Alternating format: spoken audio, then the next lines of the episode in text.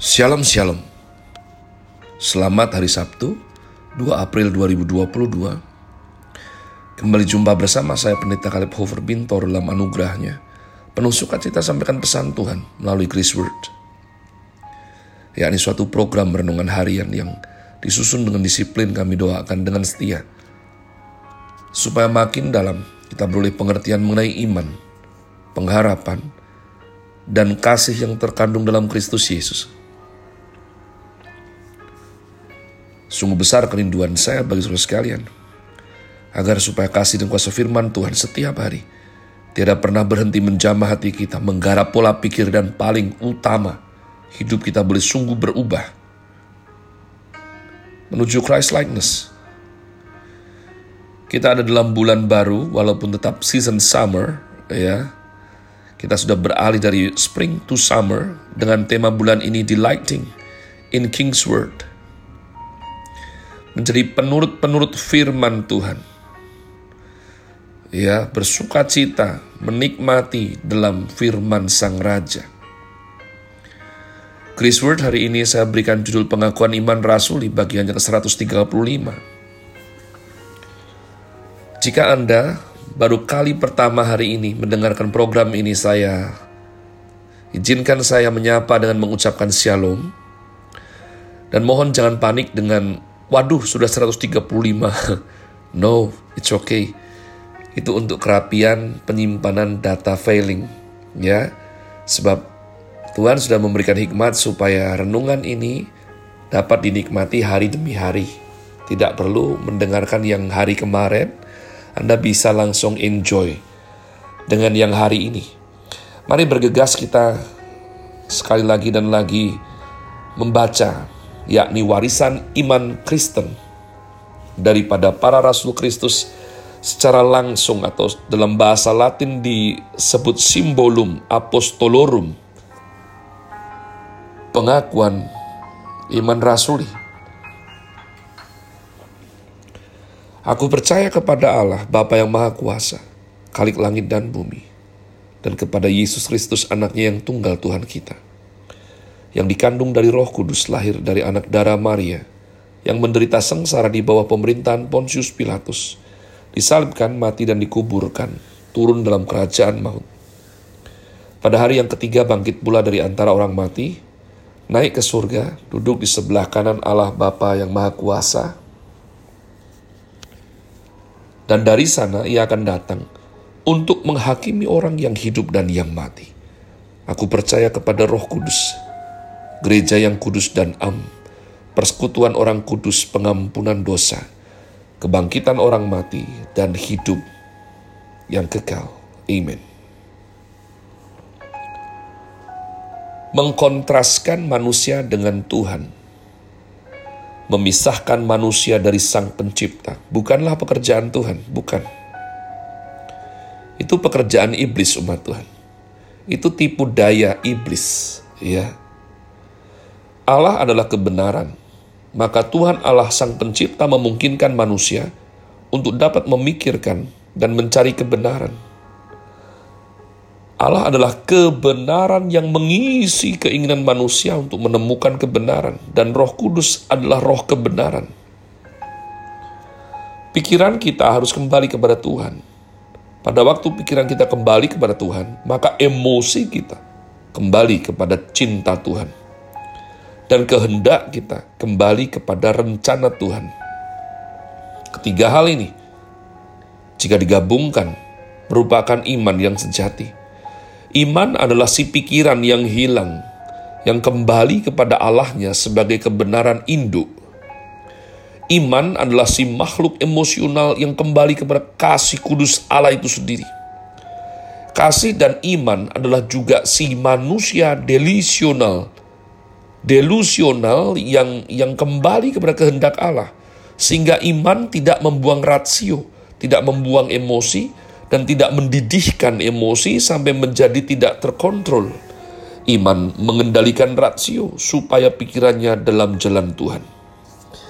Iman mengatur emosi supaya terkendali oleh cinta yang suci.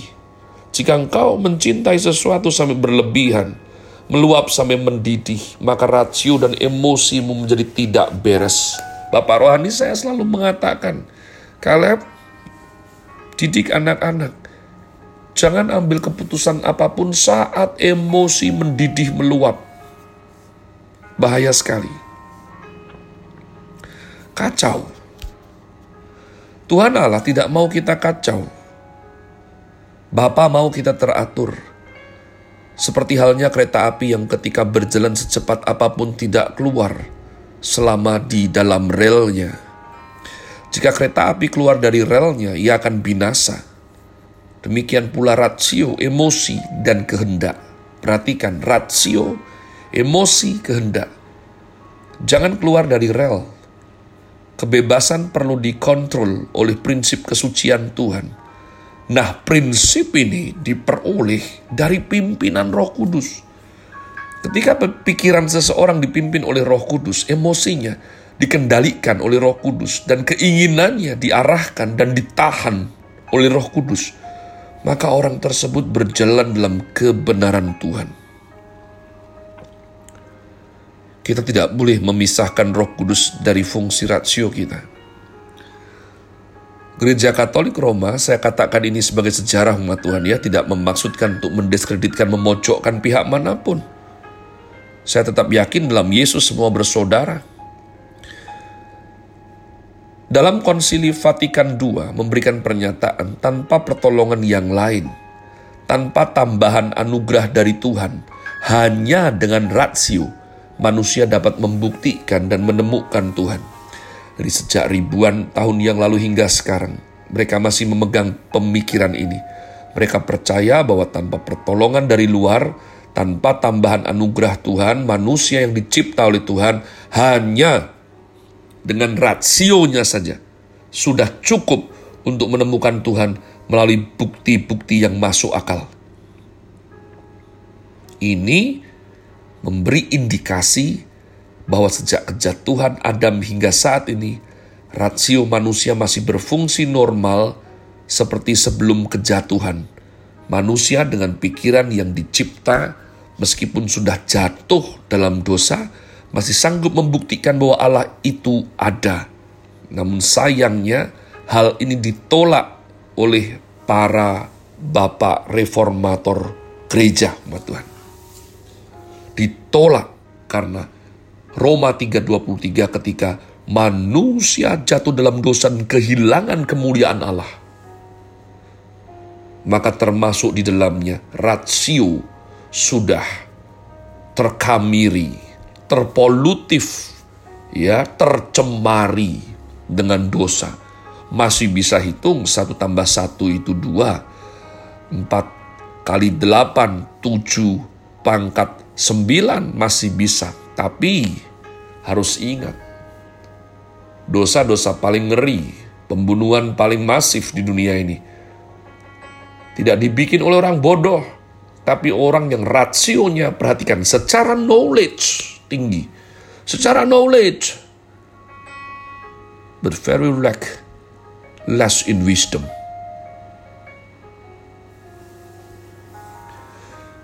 Martin Luther mengatakan agar rasio jangan dipercaya, jangan dipegang, jangan disandari.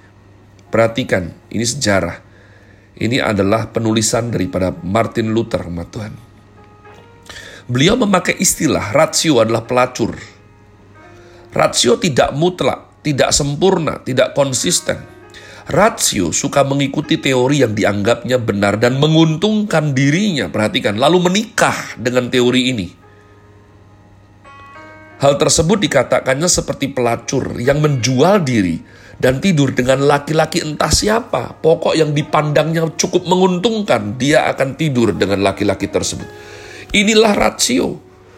Kalau dipikir-pikir ya, masuk akal. Duitnya banyak loh itu. Ya, tap, ya Tuhan pasti ngerti lah ya. Itu perkataannya seperti itu. Di dunia ini tidak ada kebenaran yang mutlak kembali. Kecuali, kecuali, kecuali kembali pada firman Tuhan dan memegang kebenarannya. Semua teori manusia berubah, baik itu teori Karl Marx, Friedrich Engels, Charles Darwin, teori positivisme atau eksistensialisme juga berubah. Semua kebenaran yang dipegang manusia bukan kebenaran mutlak. Ratio mempunyai kelemahan yang sangat besar.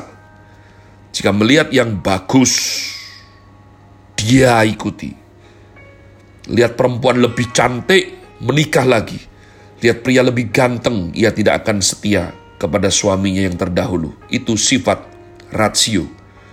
Jadi kalau ratio hanya berdiri sebagai rasio. Maka Martin Luther berkata, dia bermental pelacur rumah Tuhan. Perhatikan baik-baik. Manusia mempunyai sikap yang suka berubah. Mencari untung untuk diri sendiri. Maafkan, gak ada kata lain. Inilah mental pelacur. Pelacur diberi uang banyak. Dia akan buka baju untuk orang itu. Dijanjikan segala sesuatu. Dia menikah dengan orang itu Allah itu setia dan kekal, mutlak dan tidak berubah. Otak kita, rasio kita harus sesuai dan setia kepada yang mutlak, yakni kepada Tuhan Allah itu sendiri. Kepada Sang Firman itu sendiri. Kalau tidak, pasti ujungnya hancur, ma Tuhan. Ujungnya kebinasaan, ya. Kita tidak bisa hidup bahagia ternyata jika semua hanya dipikir pakai otak banyak sekali berbagai macam sudut kehidupan, sisi kehidupan ini yang gak masuk akal, tapi real. Bagaimana cara mendeteksi, bagaimana cara memilih-memilahnya sebelum akhirnya ambil keputusan. Makanya dikatakan, permulaan bijaksana, permulaan pengetahuan knowledge yang akan mengisi rasio adalah the fear of the Lord takut akan Tuhan. Takut akan Tuhan. Have a nice day. Tuhan Yesus memberkati saudara sekalian. Sola. Grazie.